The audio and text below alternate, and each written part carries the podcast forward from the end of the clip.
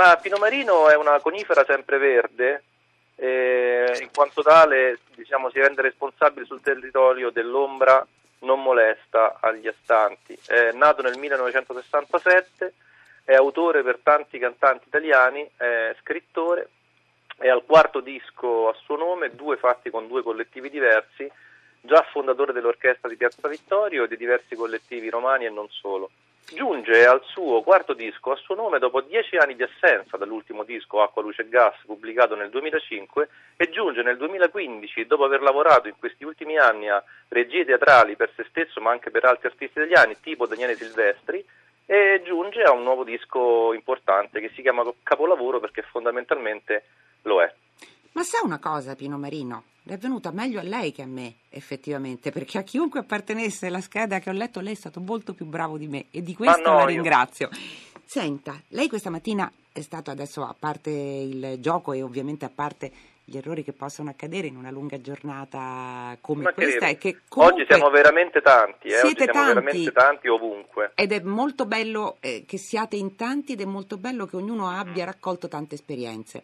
Ora, quello che io annunciavo prima, ovvero la possibilità di fare analisi sul testo attraverso i testi stampati delle canzoni di capolavoro, che è appunto il suo nuovo disco, sì.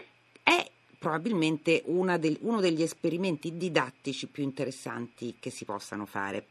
Questo è quello che è avvenuto questa mattina perché eh, la, doc- la, docente eh, dei ragazzi che lei ha incontrato eh, si è evidentemente impegnata già diversi giorni prima del suo arrivo. Come hanno lavorato i ragazzi e che impressione ha avuto lei? Eh, l'impressione è eccezionale perché è eccezionale l'incontro e purtroppo è eccezionale in quanto consiste in sé un'eccezione. Eh, sarebbe il caso fossero eh, abbastanza più ordinari questi incontri, ordinari come quotidiano.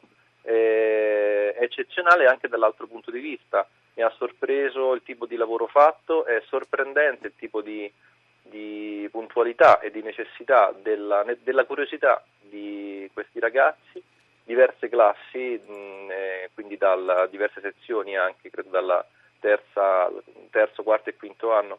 E, mh, non ho sentito da loro domande scontate, le loro curiosità che poi hanno coperto la prima parte del nostro incontro erano curiosità proprio in parte tecniche, quindi come, come diceva lei, sulla, sulla, necessità di comprendere l'utilizzo delle forme retoriche piuttosto della sintesi nella forma canzone, perché poi la forma canzone obbliga a, a, a una sintesi. Eh, la differenza, per esempio, erano curiosi del fatto di come io non mi considerassi poeta, considerando che loro avevano negli ultimi giorni studiato bene i testi di capolavoro, qualcuno di loro ha mosso, ma perché non poeta?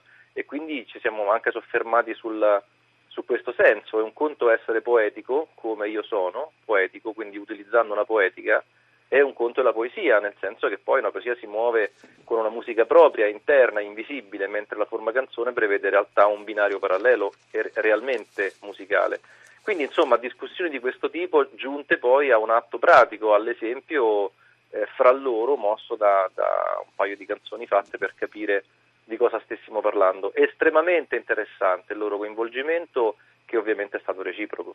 Senta Pino Marino, eh, è una domanda che abbiamo posto all'inizio di questa piccola maratona di Fahrenheit all'interno della grande maratona di Radio 3 nella giornata programmatica. Quanto eh, il verso di una canzone può essere anche traditore nei confronti della grammatica? Qualche ascoltatore ci ha chiesto, ma insomma non esistevano un tempo le licenze poetiche? Si, si chiamano ancora così e secondo lei sono ammissibili?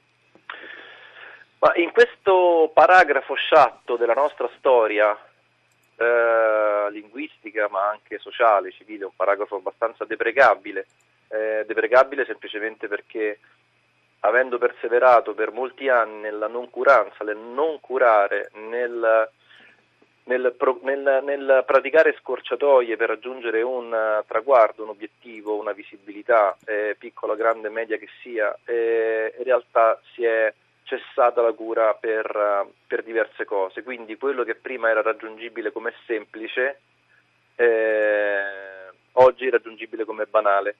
Quindi oggi starei più attento alla licenza poetica perché se nell'era del semplice era raggiungibile e tollerabile, simpatica e a volte innescante, oggi la licenza poetica nell'era del banale è ad alto rischio. E quindi, quindi occorre una maggiore responsabilità da parte di chi scrive sì. testi occorre una maggiore responsabilità da quando usciamo la mattina a quando rientriamo a casa la sera, qualunque lavoro noi si faccia. Grazie, grazie davvero di cuore Pino Marino. Eh, dimenticare il pane è il brano che ascoltiamo adesso da Capolavoro. Grazie per essere stato con noi.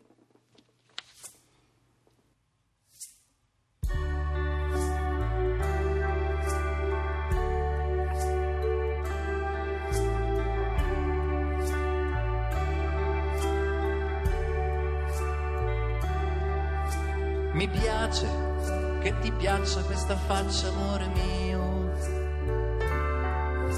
A me non piace l'incoerenza e lei non piaccio io.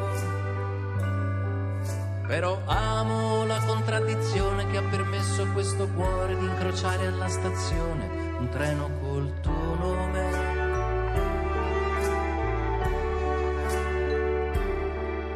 E mi piace che ti piaccia questo nome, amore mio. A te ne ho dato un unico al mondo, il mondo intero ha avuto il tuo.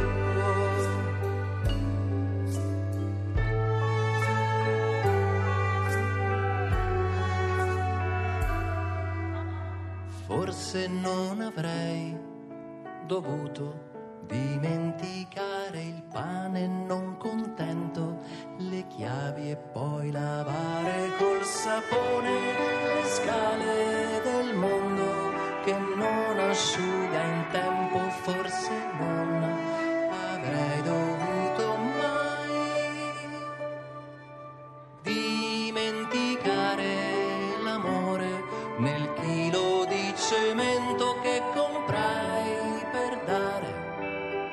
nuova forza al mondo, ma che non bastò.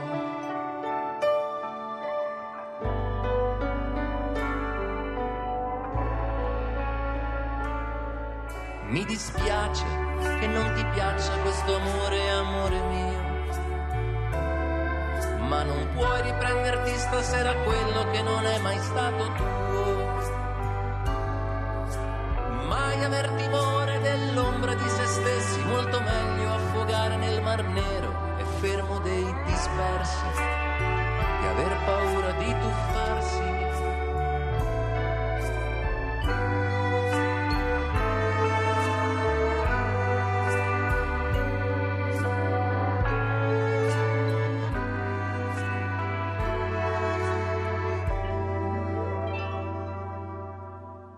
Ma forse non avrei dovuto dimenticare il pane non contento, le chiavi e poi lavare col sapone le scale del mondo che non asciuga in tempo, forse non avrei dovuto mai